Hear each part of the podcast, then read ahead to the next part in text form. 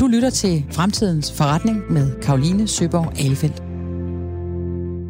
Forestil dig en fremtid, hvor landmænd selv kan styre vejret. De kan selv styre, hvornår solen skinner, og hvor meget regnvand planterne skal have. En fremtid, hvor man kan gro appelsiner i Danmark og kartofler i Sahara. Det lyder utopisk, men det kan være fremtiden, hvis vertical farming eller landbrug på højkant slår igennem. Vertical farming betyder kort fortalt, at man dyrker afgrøderne indendørs og gror dem under LED-lamper med vandingsanlæg, i stedet for udenfor i sol og regn og jord. Og i stedet for at have planter i et plan på jorden, så planter man afgrøderne for eksempel på søjler, så de gror opad og udad på siderne. På den måde kan du i måske i fremtiden komme til at spise grøntsager, der ikke har været udsat for sollys, før du bærer dem ud af supermarkedet. Er det fremtidens landbrug? Er det overhovedet realistisk, at det nogensinde bliver stort? Skal vi have vertical farming her i Danmark, eller skal man i stedet for lave det i de millionbyer i den tredje verden, hvor tørke og andre ekstreme vejrforhold forekommer oftere end her i Danmark? Og kan dansk landbrug i så fald komme til at tjene penge på det? Det skal jeg i dag diskutere med mit panel, der består af Christian Holt Laursen, der er lektor på Københavns Universitets afdeling eller Institut for Plante- og Miljøvidenskab. Velkommen til.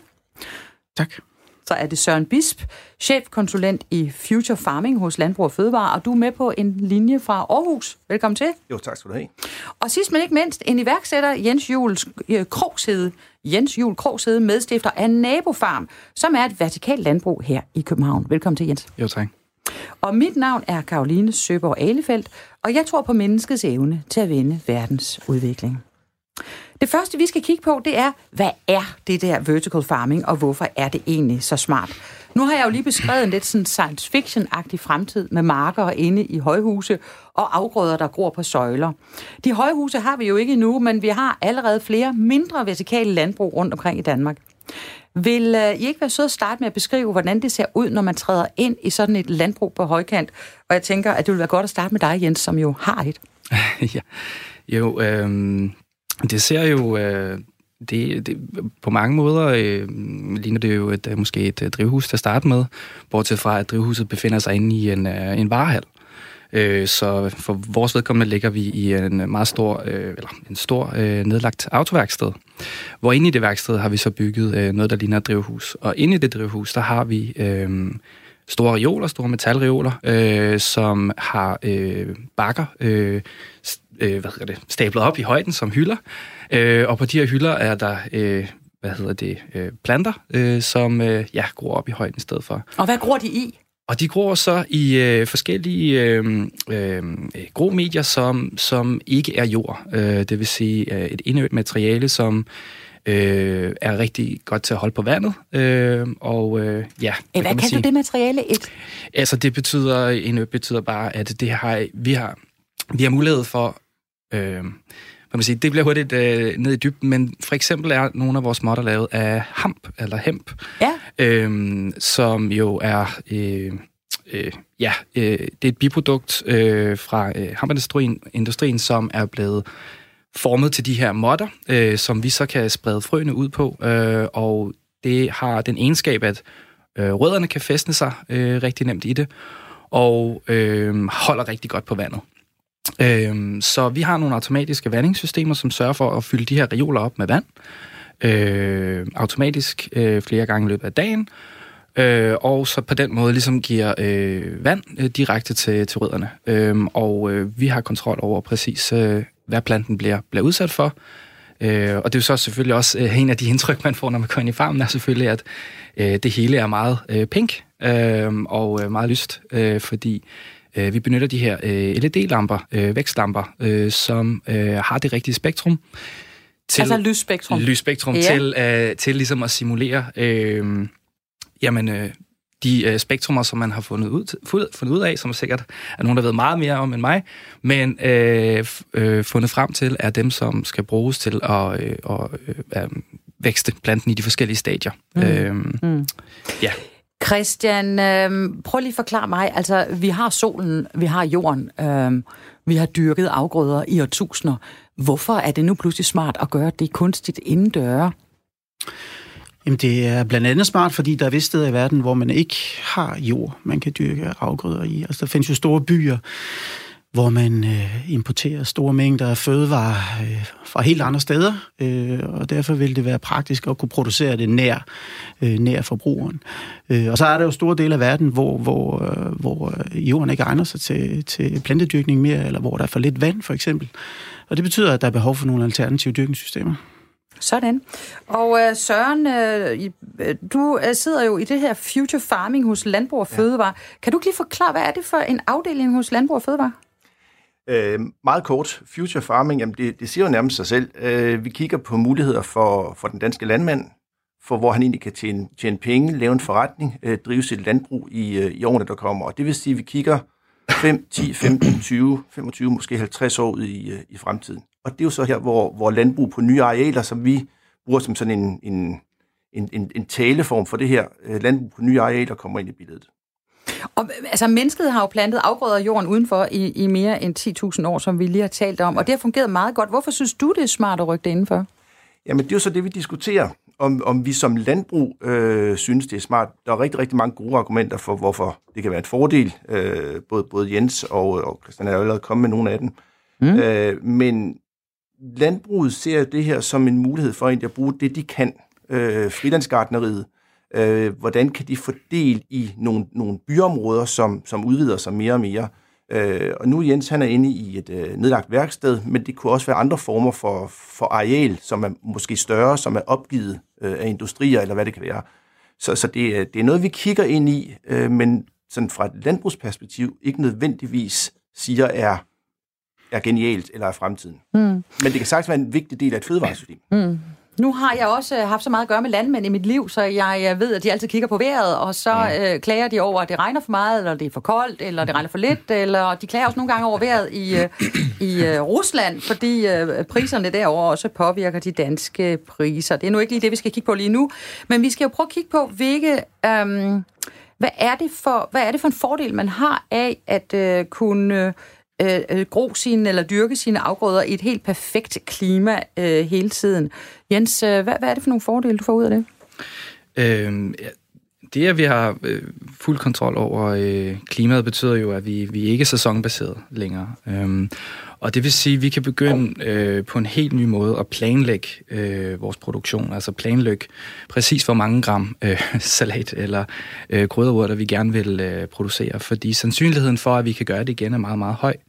Øh, vi er uafhængige af øh, vejret, som du snakker om, og vi er, øh, hvad kan man sige, vi arbejder øh, under så præcise omstændigheder, at øh, vi kan faktisk gå ind og hver eneste gang vi høster noget, måle på, hvor meget vi, vi altså hvor stor en yield, altså hvor, hvor mange gram øh, eller kilo, der er kommet ud af, af den her proces. Og så kan vi gå ind øh, næste gang, vi gør det, øh, og optimere en lille smule i den her retning, eller optimere en lille smule i den her retning, og se, om der kommer lidt flere gram ud af det.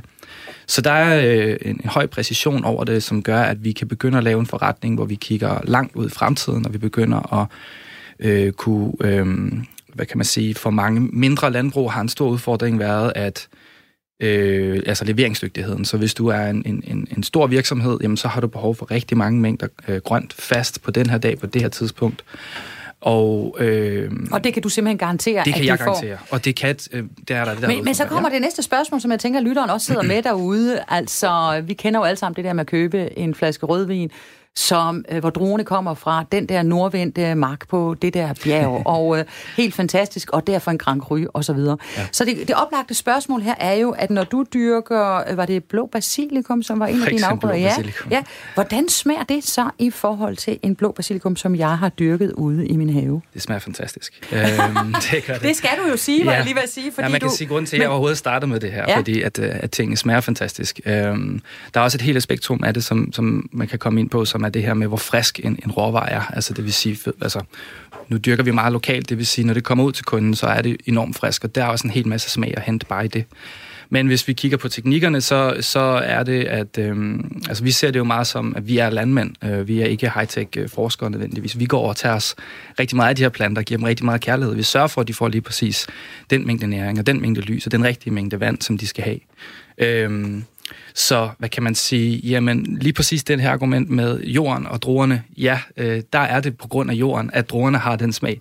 Øhm, men øh, man kan sige, mange kvaliteter i basilikum for eksempel er ikke noget, som øh, har noget med den jord, der har groet at, at gøre. Så det komponent af at Vil fjerne du det vil sige, ikke at, gøre øh, noget hvis- smagsmæssigt for den værdi, man er efter i basilikumplante. I hvert fald ikke lige den.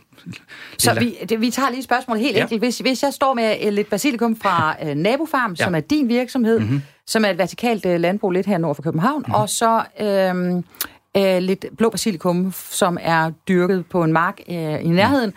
så vil jeg faktisk ikke kunne smage forskel. Jeg tror, vores vil smage bedre. Du tror, jeg vil smage bedre. Ja. Sådan. Jeg, jeg bakker, øh, kan du- jeg, jeg, Ja. jeg vil super gerne bakke, øh, bakke op på den der, fordi det, det, det Jens har fat i, det er, vi, vi taler også lidt om de her designer foods. Øh, og det kan både være nogle fu- funktionaliteter, altså vi kan gøre det sundere, eller holde længere, eller så videre. Men man kan netop også, også lege med smagene, øh, og, og, og, og, og syn og dufte og så videre. Og det, der er genialt her, øh, og nu sagde jeg øh, før, at landbruget, det er ikke sådan noget, de umiddelbart lige øh, falder over hinanden for, øh, for, for at kaste sig ind i. Men, men der er jo en mulighed for at, at skabe en meget mere robust, eller et supplement øh, med en meget mere robust produktion af noget, som faktisk fungerer hver gang, uden at det skal misforstås, så er det jo faktisk en, en McDonald's. Du ved, hvad du får hver eneste gang. øh, og det kan Jens, han, han kan styre det på lige det niveau, han vil. Mm. Øh, og, og det synes jeg øh, er, er fantastisk attraktivt. Christian?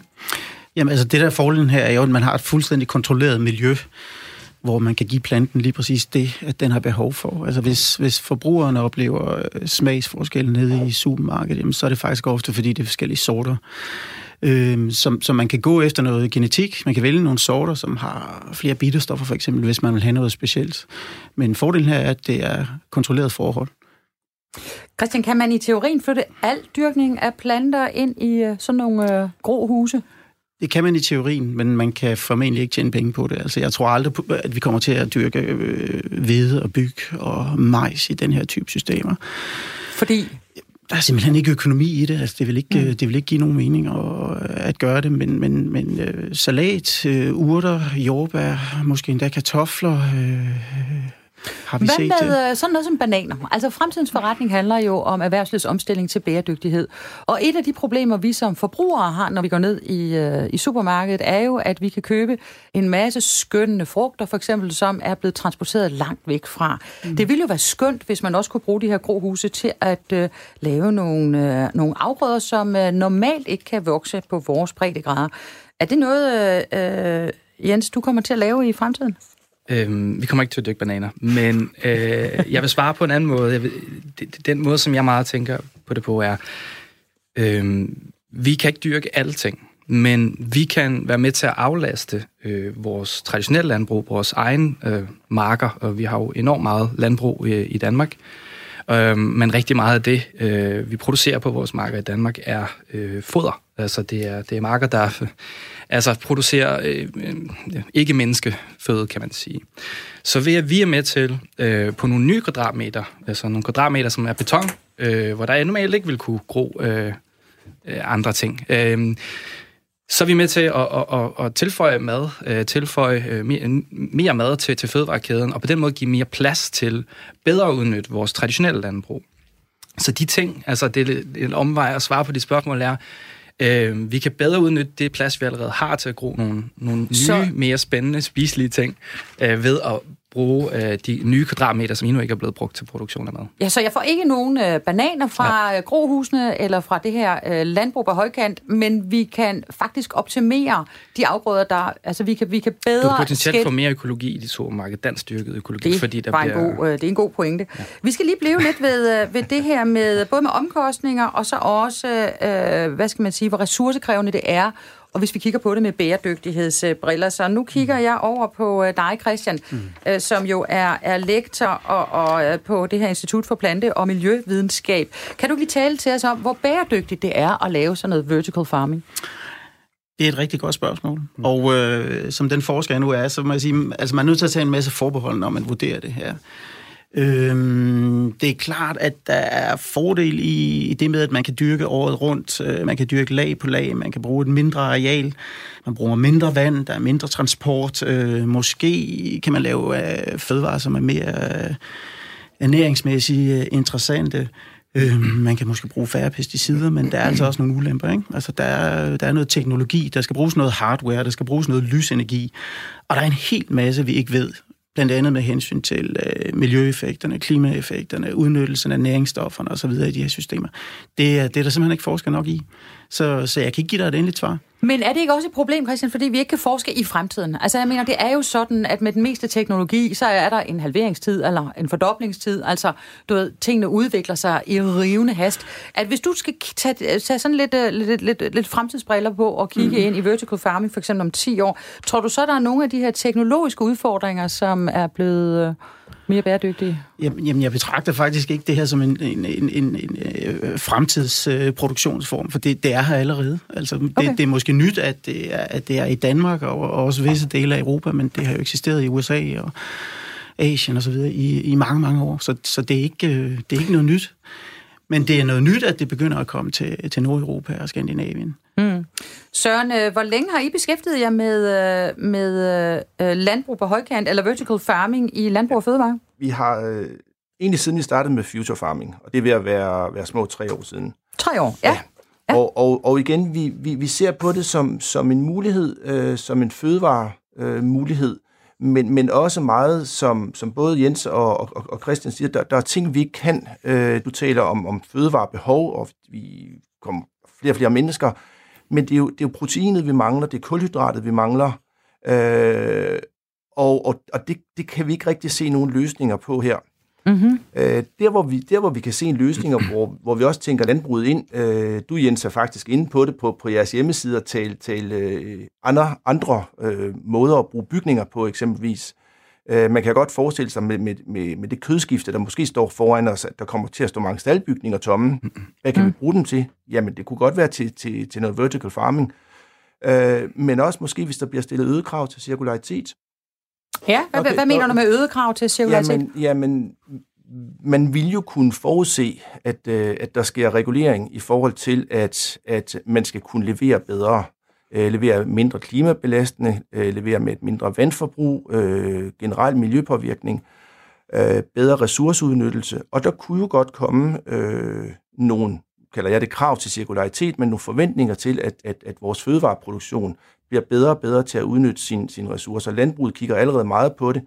Øh, nu talte vi om, om uh, aeroponics her, man kan også tale om aquaponics, og hvad øh, er aquaponics? Det er jo så, hvor, hvor og Jens, nu må du lige, øh, eller I begge to lige korrigere mig, men, men hvor du egentlig tildeler, øh, det som Jens gør, der tildeler, du, du vender næring egentlig ved, ved, ved luft, øh, hvor du ligesom sprøjter det ind, men hvor du ved vand, jamen der, lader, øh, der går rødderne ned i, i, et, i, øh, i et bassin.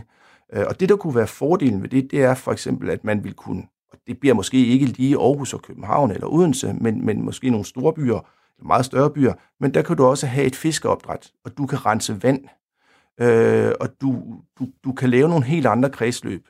Så, så det kunne også blive interessant. Men, men det er ikke sådan noget, igen, i dansk landbrug, det er ikke sådan noget, vi ser, sådan, der står lige foran os, mm. forstået som dansk landbrug i hvert fald. Christian, du havde også en kommentar til det her. Jamen, det var blot i forhold til definitionen. Altså, man taler om hydroponisk øh, dyrkning, altså hvor, hvor planterne står med, med, hvad skal man sige, fødderne i vand, ikke? og så ilter vi vandet, således at rødderne kan, kan respirere osv. Det, det er sådan den klassiske forståelse af det. Og så har vi, som, som Søren siger, øh, akvaponin, hvor man kombinerer det med fiskopdræt, men, men planterne står ikke direkte i akvariet. Øh, hvis man kan sige det på den måde. Altså man, man, man bruger vandet og renser det op, øh, sikrer næringsstofsammensætningen er optimal, og så bruger man det til plantedyrkning efterfølgende. Og så har vi den aeroponiske dyrkning, som så er en anden afart af, af hydroponin, hvor planterne sådan set hænger frit, kan man sige, øh, men man sprøjter næringsstoffer og vand op på rødderne, i stedet for at rødderne står, øh, står i vand. Mm-hmm. Det lyder jo altså meget spændende og ret science fiction-agtigt. Det skal vi også få ud lidt senere. Lige nu vil jeg bare gerne svare på et enkelt spørgsmål. Hvad er mest effektivt? Et almindeligt landbrug eller sådan et øh, vertikalt landbrug? De kommer ind på, hvilke afgrøder du vil, du vil producere. Hvis du vil producere salat, så vil jeg sige, at et, et vertical farming system er, er mere effektivt. Det er simpelthen mere effektivt. Så har ting, der er effektive, har de jo med at, at vinde frem øh, med tiden. Du lytter til Fremtidens Forretning med Karoline Søborg Alefeldt. Lige nu er der flere vertikale landbrug i Danmark, eller landbrug på højkant, som vi også kalder det her i programmet. Kan det blive måden at dyrke afgrøder på i Danmark i fremtiden, eller bliver det mest i udlandet, at teknologien skal bruges? Hvor ofte får I en konkurrent til nabohus her i Danmark? Nu kigger jeg lige over på øh, Jens, og vil gerne høre lidt om, hvor mange vertikale landbrug vi egentlig har i Danmark i dag. I ved hvad, jeg er ikke sikker, det går stærkt. Øhm, Det går stærkt? Det går stærkt. Der er øh, stor interesse for, øh, for, for det her felt, øh, og der er mange måder at gøre det på. Øhm, så jeg vil, jeg vil mene, at konkurrencen er, er stor og stigende. Øhm, men altså, nu skal jeg jo selvfølgelig også selv øh, holde ekstra meget øje med det, så det er jo ikke nødvendigvis noget, man lige, altså som den gængse person derude, der ikke har det på radaren, lægger mærke til. Øhm, men, øhm, men ja, de er derude. Øhm, helt klart. Og alle os, der ikke har været klar over, de var derude, øh, hvor, hvor længe har I, øh, har I været i gang? Hvor lang tid har I været i gang hos dig, for eksempel? Altså, vi har været i gang i halvandet, snart to år med Nabofarm. Øhm, Og hvor mange øh, den slags vertical farming øh, steder var der, da I startede i Danmark? Cirka. Jamen, jeg, jeg, jeg har meget svært ved at sætte et tal på, Ja, ja. Øh, men min fornemmelse er helt klart, at bare i det her øh, halvandet år er der, er der kommet flere til. Der kommer flere til. Og øh, ja, det, er- det øh, Kræver det meget kapital at gå i gang med? øh, i, altså, vi har gjort det for, for, for ret lidt penge, hvad kan man sige. Øh, øh, hovedsageligt er det mig og min partner, Sebastian Draglykke, der har, der har skudt vores egen øh, privat øh, investering i, i Bixen. Ikke? Ja, ja, ja. Øh, så, så det kan lade sig gøre. Øh, man kan sige, det, der er simpelthen der er rigtig, rigtig meget øh, ny viden, unknowns, ved at starte det her op, øh, som øh, kan blive rigtig, rigtig dyrt, øh, hvis man gør tingene forkert. Øh, så vi havde begge to, øh, hvad kan man sige, to til tre, fire års øh, øh, på banen, før vi gik i gang med Nabofarm, øh, med forskellige erfaringer inden for forskellige ting inden for, for vertikal dyrkning og, og, og, og hydroponisk dyrkning, som ligesom blev kombineret, da vi startede Nabofarm. Så på den måde har vi en masse fejl, vi har lavet, før vi gik i gang. Mm. Øhm, fordi det er ikke viden, der hænger øh, på træerne. Øhm, det er stadig... Det er viden, man skal tilegne sig, kan jeg høre. Det er helt nyt. Jeg, jeg kan godt tænke mig lige at blive ved det her, Søren. Øh, øh, jeg synes jo, når man læser dagspressen, at øh, specielt unge landmænd har det hårdt, og der er stor gæld i landbruget, og, og det er svært alt sammen. Nu hører jeg, at, øh, at det egentlig ikke kræver- kræver så meget kapital at starte, øh, starte sådan noget vertical farming op. Det må vel egentlig også være interessant for jeres medlemmer i Landbrug og Fødevare? Jeg synes, det lyder rigtig interessant. Mm. Øh, det, det, som, øh, det, som vi har talt om, øh, for, for ligesom at kunne, kunne gøre det her noget, noget mere, det er faktisk, igen, som, som Jens har været inde på, der, der, der, står, nogle, øh, der står nogle stalle, måske nogle stå, øh, tomme stalle rundt omkring. Der står nogle maskinhaller, øh, der måske er knap så fyldt op. Og det vil sige, noget af det dyreste i den her sammenhæng, det, det er muligvis huslejen. Øh, og den, den har landmanden ikke, så han vil med nogen, en, en god hjælp, øh, igen måske fra, øh, fra Jens øh, på, en eller anden licensbasis, øh, kunne starte sådan nogle ting op. Fordi mm-hmm. det, der, det, der nok er det sværeste, øh, set med vores øjne, det er, det er egentlig distribution i logistikken, og det, er, og det er markedsføringen. Og der tænker vi jo som landbrug, eller man vil kunne tænke som landbrug, jamen her er der nogle muligheder for nogle nye andele. Øh, nogle nye andelsforeninger. Det er jo ikke nødvendigvis kun mælk øh, og korn mm. og kød, øh, men det kan også være den her form for produktion. Så, så hvis man tænker i en, i en form for, for uh, tech communities øh, eller nogle nye kooperativer, så tror jeg godt, man, man vil kunne, kunne skabe en eller anden form for kritisk masse, som gør, at det her det godt kan blive en god tillægsforretning. Ja, jeg tænker vel også, at når vi tænker landbrug, så skal man jo huske, at landbrug jo i hvert fald er to det ting. Øh, det ene er jo øh, de afgrøder, man, øh, man kan producere. Det andet er faktisk al den teknologi og viden, der går ind i at kunne producere et, et landbrug. Og derfor er jeg selvfølgelig også nysgerrig på, og det kommer vi også tilbage til, om, om det her vertikale landbrug er en konkurrent eller en mulighed for at tjene flere penge for den danske landmand. Og nu kigger jeg over på Christian for lige at høre, hvad, hvad er dit syn på det?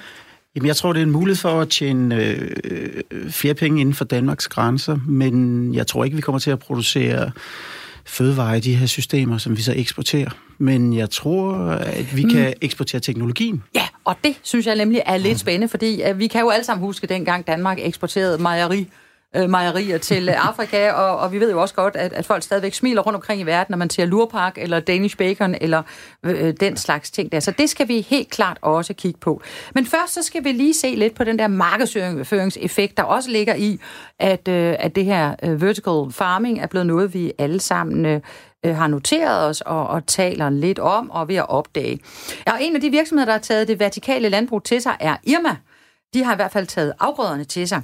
Man kan allerede i dag se små stande med produkter fra vertikal landbrug i nogle af Irmas butikker i København. Og vi har derfor ringet til direktøren i Irma, Søren Steffensen, for at høre, hvorfor de har gjort det, om det kan betale sig, og om de regner med, at det er, om der, at, at der er fremtid, at der er forretning i det for dem øh, fremover. En af de væsentligste årsager er jo, at øh, det hele tiden har været en del af vores strategi at prøve at være med til at flytte øh, landbrugsproduktionen tættere på dem, der skal spise fødevarene. Og der kan man sige, at det her vertikal farming, øh, det er, er kommet øh, for at blive, fordi vi faktisk har en mulighed for øh, helt tæt ved forbrugerne at øh, producere øh, forskellige former for salater og krydderurter og, og svampe og jordbær og alt muligt, hvad der nu ender med at dukke op. Så det, det, det første formål er selvfølgelig at sælge øh, nogle krydderurter, men det andet det er, at øh, i den her verden, vi lever i nu, at være med til at flytte produkterne tættere på forbrugerne. Så det er ikke bare en gimmick? Nej, det er absolut ikke en gimmick. Øh, dem, øh, der allerede har prøvet øh, vores produkter inde på den ene butik, vi har det i nu, inde på Østerport, de vil også finde ud af, at udover at, øh, at øh, det er produceret i butikken, så har det også en fantastisk smag, som øh, er helt, helt fantastisk i forhold til det, man, øh, man kan købe, specielt uden for sæson. Hvorfor producerer det i butikken? Jamen, det er jo, øh, fordi det er muligt. Øh, det er jo sådan, at øh, produkter, som øh, bliver dyrket, de bliver dyrket ved hjælp af fotosyntese, som jo er solen. Og øh, de, øh, de øh, processer kan man jo føre ind i drivhus, og så have tæt på, øh, tæt på os øh, og tæt på forbrugerne. Øh, og så kan man sige, at øh, fra høste, som foregår i butikken, til det ligger til salg, der går, det går sådan cirka 10 sekunder. Hvad er det for nogle øh, produkter, man kan købe i, hjemme i Østerport? I første omgang, der er det forskellige former for krydderurter. Og der er vi i gang med at prøve os lidt frem øh, fra de mere traditionelle, øh, som basilikum for eksempel. Der er kørvel, der er alle mulige typer. Der kommer senere dild. Øh, vi prøver også med nogle lidt mere eksotiske. Øh, det, der er lidt interessant, det er, at mange af de krydderurter, vi kan dyrke der, er jo dem, som folk, øh, når de går rundt på de forskellige københavnske øh, restauranter blandt andet, er der øh, tre-fire af vores Michelin-restauranter, de bruger kun øh, præcis de samme krydderurter, som vi gør. Så kan vi jo øh, dyrke øh, de samme, som man har smagt øh, i en eller anden dejlig øh, middagsoplevelse inde på en af de her fine restauranter. Så vi har muligheder for at øh, hele tiden investere vores sortiment efter, hvad forbrugerne faktisk synes er interessant. Nu har jeg, øh, jeg har været nede i en hjemme, der ligger meget tæt på vores studie her i København, som er, ret lille. Der går jeg ikke ud fra sådan noget, det kan lade sig gøre øh, at lave en, en, et vertikalt landbrug inde i butikken. Øh, men er det noget, jeg har tænkt jer at udvide til andre butikker, end bare den ene, I har lige nu? Ja, fra uge 8, der ruller vi ud, og så ruller vi øh, 4-5 butikker om ugen, øh, og vi kommer ud med, den, med de store farme i 40 butikker øh, ud af vores 69, og de 40 butikker bliver samtidig de butikker, som skal levere til dem, der ikke har plads til farmen. Og det kommer simpelthen til at foregå med, at øh, vi, der bliver bygget en, øh, en kæmpe farm øh, ude i Tostrup, som bliver styret af Infarm, som øh, er dem, som er vores øh, leverandør af, af de her store køleskab, som står derinde, og hvor urterne bliver dyrket. Og så sørger de for øh, via elcykler, og selvfølgelig er det elcykler, og, eller elknaller der, at øh, transportere øh, urten imellem vores butikker. Så vores øh, store butikker, de 40 af dem, de bliver leverandører til de, de sidste øh, 20-30 stykker, som ikke har plads. Hvor tit, kan man, øh, hvor tit kan man høste nye planter? Hvor lang tid går der fra, I planter en plante i butikken, til, til den kan høstes? Der går cirka 14 dage. Og det er derfor, vi har lavet den her megafarm ude i Tostrup. Det vil sige, at hvis øh, vi, ikke, øh, hvis vi sælger så meget, så vores egen produktion ikke kan følge med, så leverer vi fra den store farm ude i Tostrup, som øh, foregår på præcis samme måde, bare i big scale. Okay. Kunne man... Og det, der, og det, der, det, der er det interessante faktisk, det er, at øh, hele styringen af væksten i drivhusene foregår faktisk ned fra Berlin. Der sidder man og overvåger hver eneste køleskab og sørger for, at de får præcis den rigtige mængde lys og præcis den rigtige mængde, øh, mængde øh, vand, der skal til. Så de kan sidde dernede og kigge på, om væksten kører, som den skal, i inde på Østerport, og så kan de justere på fotosyntesen i forhold til, men cirka 14 dage siger vi fra vi sår og til vi øh, høster. Hvilket, hvilket prisleje ligger sådan nogle grøntsager i, som er dyrket på den her måde?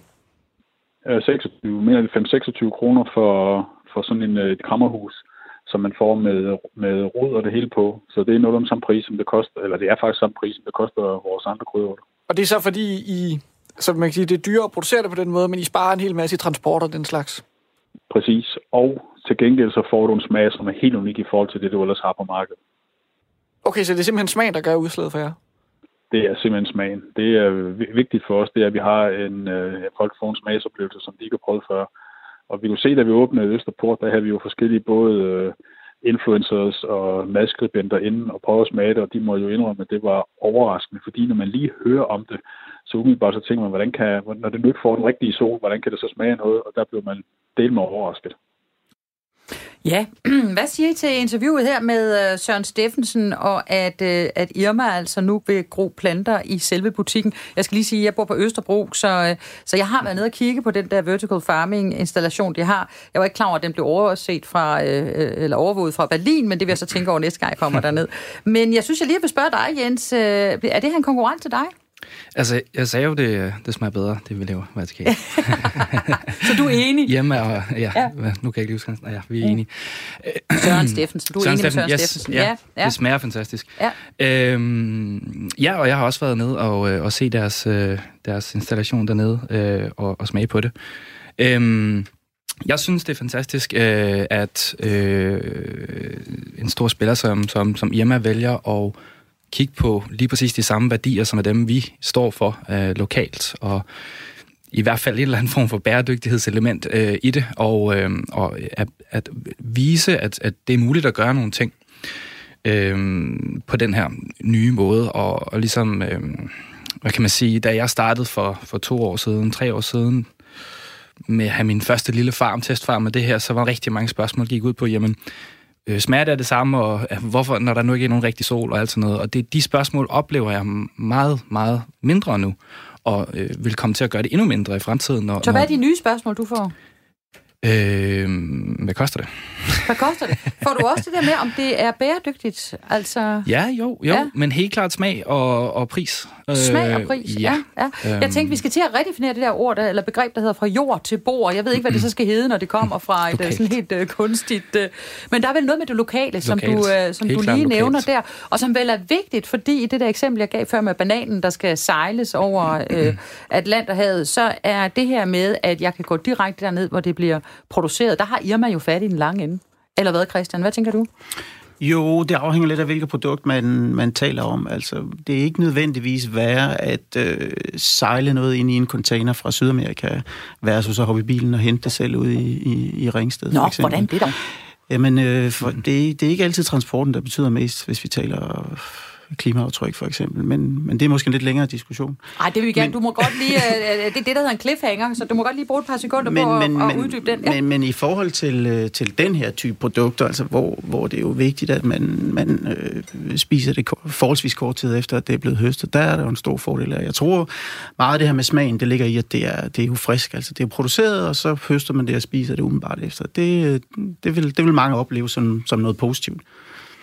Ja, Nå, men nu, øh, nu skal vi lidt videre med øh, perspektiverne i det her med vertikal landbrug. Øh, fordi selvom Irma er, er ved at udrulle vertikal landbrug i København, så er der jo andre steder i verden, hvor pladsen bliver meget mere trang, end den er her i, i Danmark.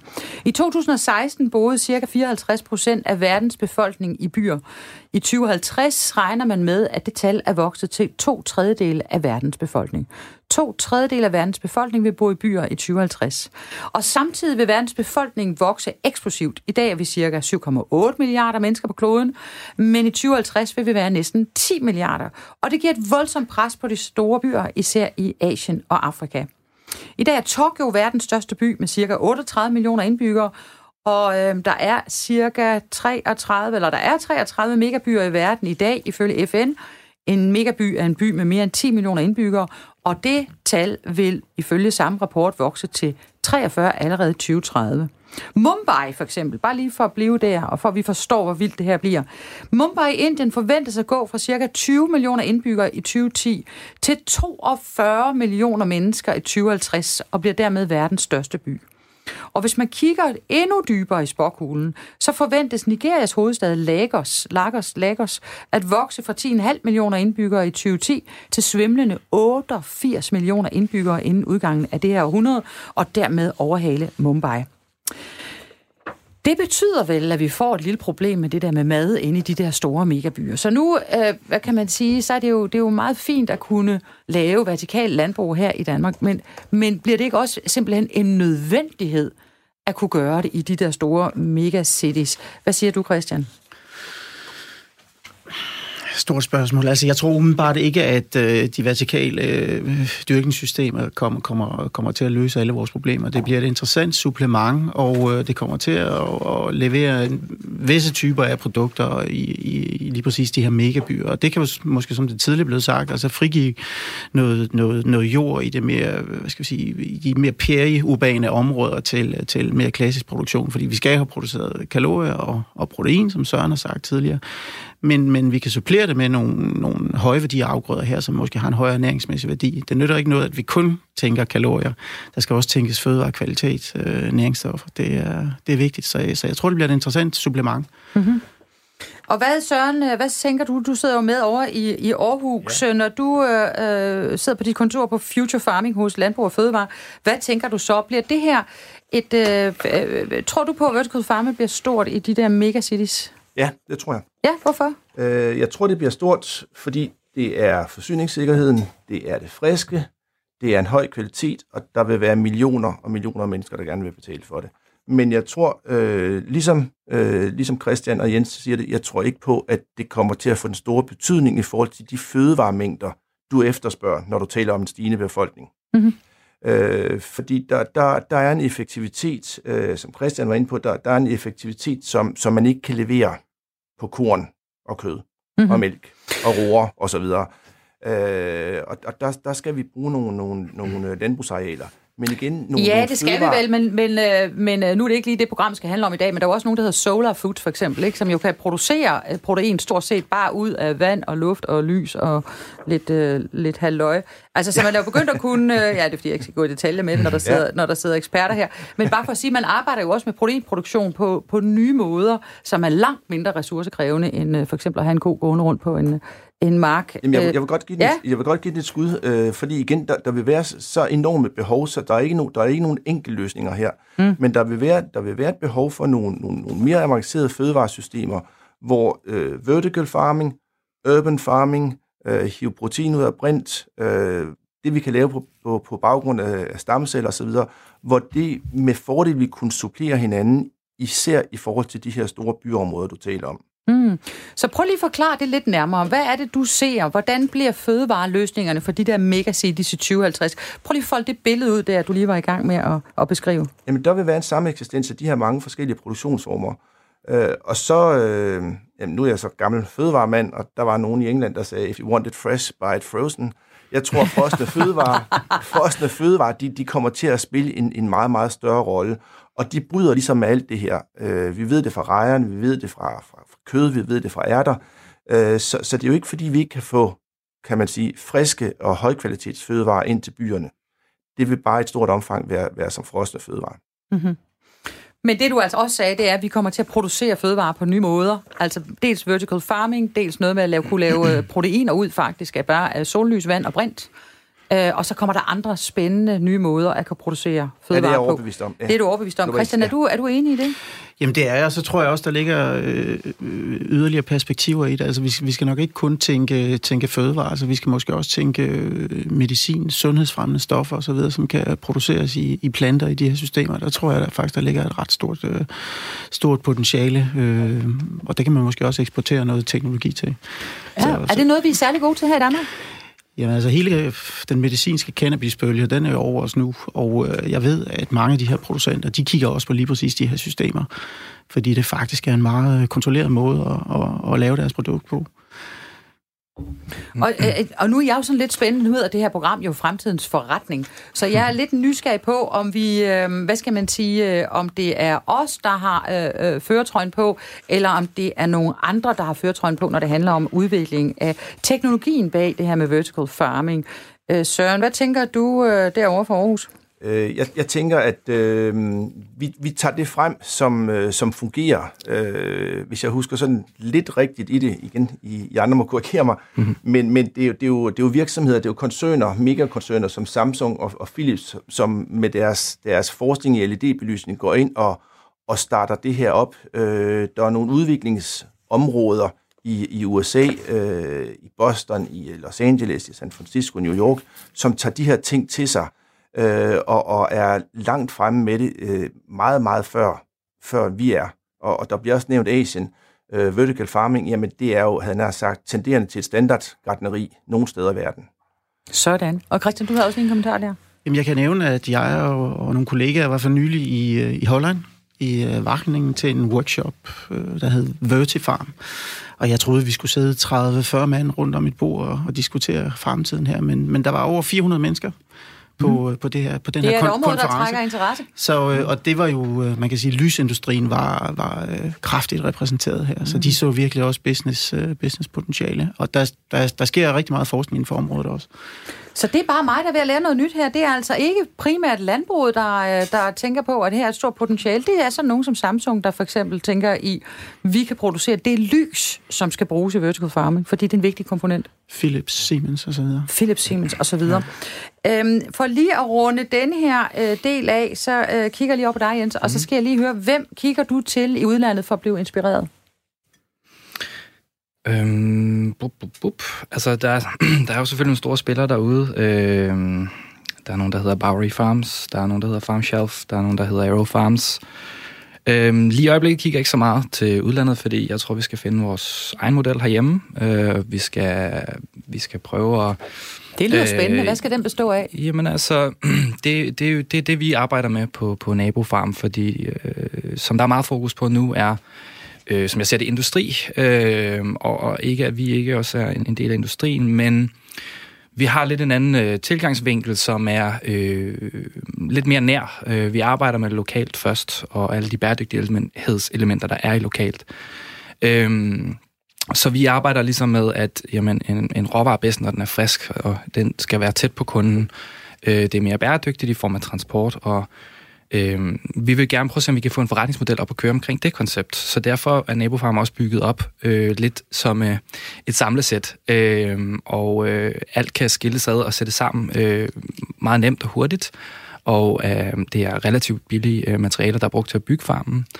Og øh, det gør, at vi har, kan man sige, lidt et øh, IKEA-samlesæt øh, på en farm, og, og vi prøver at tage alle de her ting, så er det, så er det Siemens, der laver lamper, og så er det dem her, der laver pumper, og så er det øh, dem her, der laver de her færdige vandingssystemer, og så bygger vi lidt videre på dem. Så vi tager ligesom alle de her movements, der er, øh, foregår på markedet derude i verden, og prøver at se, er der, skal vi lave det her selv, eller findes der en god løsning derude? Hvis der findes en god løsning, så tager vi den, vi er ligeglade, og kombinerer det hele til en god forretning. Øh, fordi det er det, der meget mangler øh, i øjeblikket, øh, vertikal farming. Det er ligesom at vi som viser den her sindssygt gode business case på, hvordan hvordan skal det her fungere, hvordan skal det virke omkring, rundt omkring i Og verden. nu har? I været i gang, sagde du. Er det i tre år, I havde været i gang? Nej, vi, vi, nabofarm har kun eksisteret lidt over et år. Lidt over et år. Ja. Og, og jeg går ikke ud fra, at det er en god forretning endnu at dyrke... Øh... Altså, øh, øh, umiddelbart øh, går det fremad, vil jeg sige. Øh, Ja, ja. Der, der er stødt kurve øh, opad Ja. på, på omsætning, og øh, nye kunder kommer til. Og så, så, så vi, vi er selvfølgelig presset, som et hver andet startup er til at starte med, øh, men, men det går fremad helt klart. Men og der når er du meget kigger stor frem, interesse. øh, og, og der er, det er jo altid sådan, når man starter noget nyt op, øh, jeg er jo selv sådan en gammel iværksætter,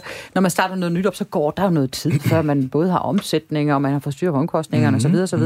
Men, øh, men du er fortrøstningsfuld ved, at I kommer til at tjene penge inden for hvor længe, tror du? Ja, vi tjener penge. Øh, I tjener penge allerede? Vi, vi, vi, Ja. tjener, vi tjener penge. Altså, vi, vi, er, vi var i gang med at omsætte meget hurtigt, efter vi startede ud. Mhm. Mm-hmm. Så vi var i gang med at sælge vores produkter øh, øh, relativt hurtigt. Øhm, det vi også, det, det vi, hvad kan man sige, det vi arbejder rigtig meget med i øjeblikket, det er, og det som, hvad kan man sige, øh, vi fra starten af har tænkt ind i vores farm, det er, at det skal være en duplikerbar farm. Det skal være noget, der skal kunne gøres igen et andet sted, øh, hvor som helst i verden for den sags skyld. I og med, at vi har kontrol over klima, øh, så vil man øh, med vores, hvad kan man sige, der med, med den modularitet, som vi har bygget ind i vores koncept, lave en nabofarm på Grønland og dyrke øh, basilikum præcis på samme måde, som hvis du gjorde det i Afrika, med to vidt forskellige klimaer.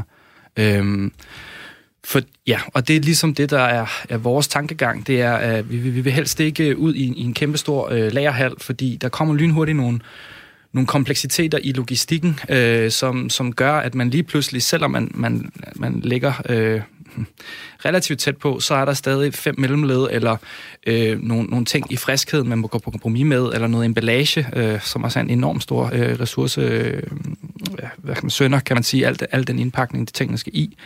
Øh, som alle sammen er nogle ting, man bliver nødt til at, at gå på kompromis med, lige så snart man kommer langt væk fra sine kunder. Så vi prøver at se, om vi ikke kan lave et, et, et koncept, altså det er, kan man sige, vores grundkoncept, det er, at vi laver flere nabofarme og øh, vi kigger på et bestemt lokalt område, ser, hvad er øh, demand, altså hvad, hvad er efterspørgselen, hvad, hvad, hvad er der behov for her. Og så designer vi en farm, øh, som, som, som kan afdække det behov i det område, og kun i det omfang, der er behov for det. Så hellere lave en nabofarm i, i stedet for at lave en stor. Og hvordan, øh, ja. det, det synes jeg jo lyder for, for jættende og for lokkende, ja. og ideen om en uh, nabofarm på Grønland kan jeg også godt lide. Øhm, og man kan ligesom se, hvordan vi kan rulle de der nabofarm ud over alt. Er det nemt at overbevise investorer om, at de skal gå ind her?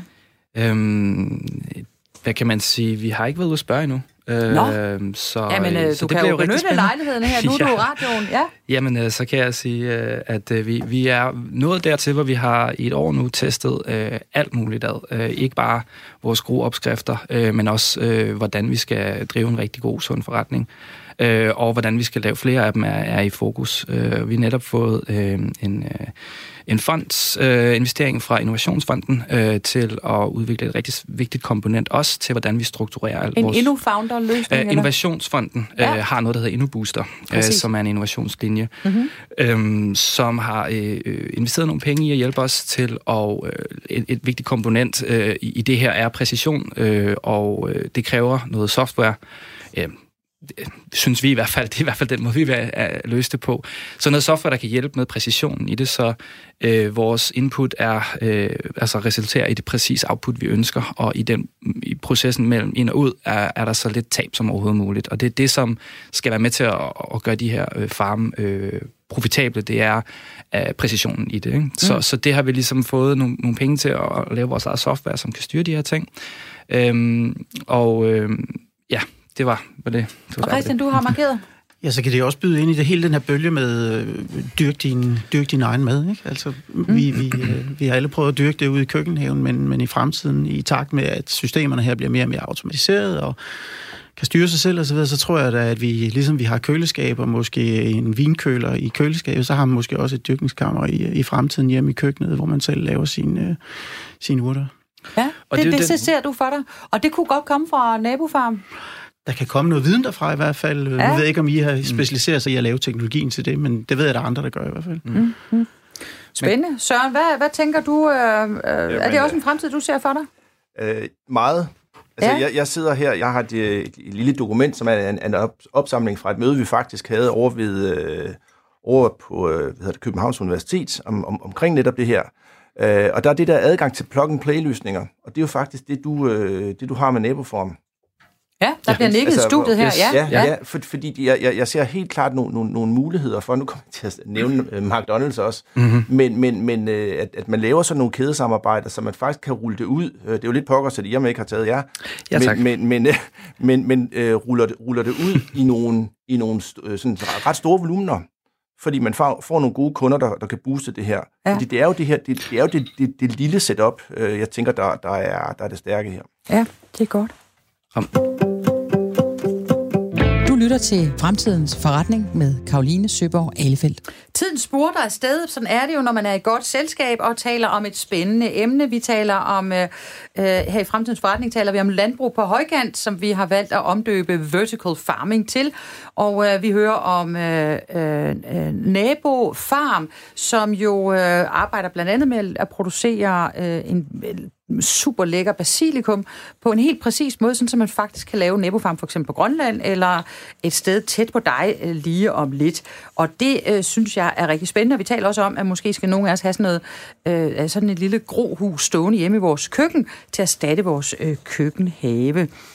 Øhm, vi har et øh, fast øh, øh element her i, øh, i fremtidens forretning, som er sådan en slags ønskerunde, hvor øh, jeg øh, spørger ud i panelet, hvis I måtte ønske lige, hvad I havde lyst til, hvad, øhm, hvad kunne I så ønske? Altså, hvad skal danske politikere for eksempel gøre mere af for at fremme vertikal landbrug? Øh, hvad, hvad, hvad, hvad kunne I ellers ønske jer af det omgivende samfund? Øh, Christian, har du lyst til at dække ud? Som forsker skal jeg selvfølgelig sige, at jeg gerne vil have flere midler til forskning, men, men, men det mener jeg virkelig oprigtigt. Altså, jeg mener, at vi har en, øh, en, en mulighed for at få skabt en styrkeposition her, men vi skal gøre det ved at lave tværfagligt samarbejde. Altså, vi skal koble ingeniørvidenskab, plante, miljø, fødevarevidenskab med data science. Øh, så tror jeg virkelig, vi, øh, vi kan komme langt. Mm-hmm. Spændende.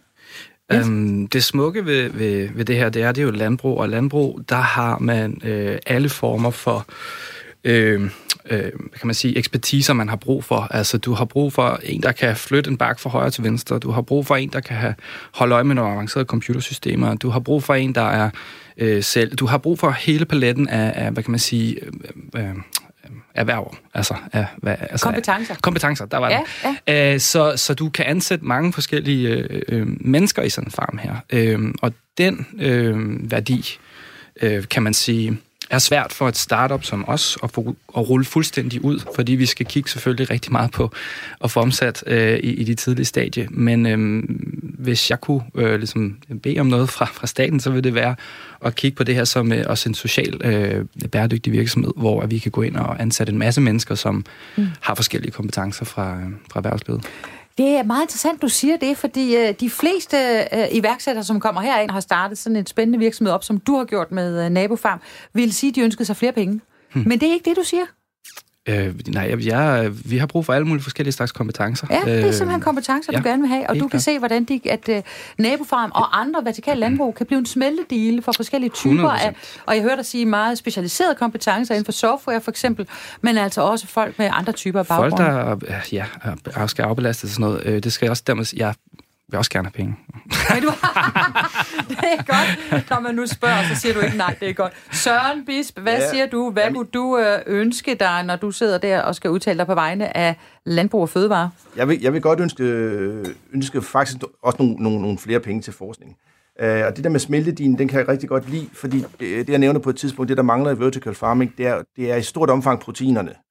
Uh, og jeg tror på, at, at, at hele vertical farming og måden at dyrke på i, byer og bidrage til de her smart cities osv., jamen hvis man kan, kan forske sig til, nævne genredigering selvfølgelig, men, men, men, men også med andre metoder, til noget mere proteinholdigt grønt, øh, det, det tror jeg kunne, øh, kunne være en god katalysator til, til hele den her teknologi og den måde at, at, at producere fødevarer på. Ja, ja, og vi har været inde på det før, så det, det øh, ligger meget godt i forlængelse. Ja, Øh, tak for de ønsker. Nu skal vi kigge lidt på, hvad I har med af erhvervshistorier. Øh, Jens, vil du lægge ud med, hvad øh, der har gjort indtryk på dig i ugens løb?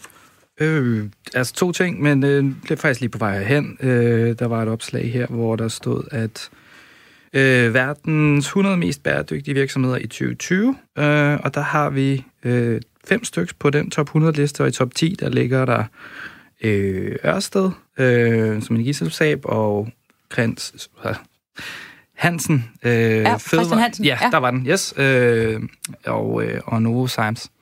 Så ja, det var bare... Det synes, det jeg synes var, du bare var en skøn ting. Det synes ja. jeg var interessant. Det er da dejligt at vide. Og Christian, hvad har du med til os?